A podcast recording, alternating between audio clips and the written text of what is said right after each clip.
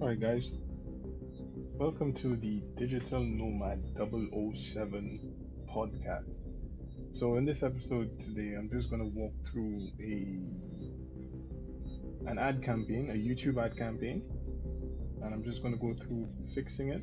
There's a destination mismatch, so I'm going to actually go through the entire process of fixing the link, actually creating a new landing page that will collect leads and then redirect to the actual webinar.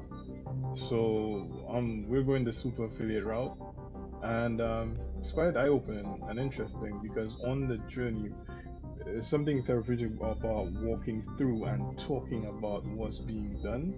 Because um, I'm learning some new tips, picking up some new tips and tricks. Enjoy.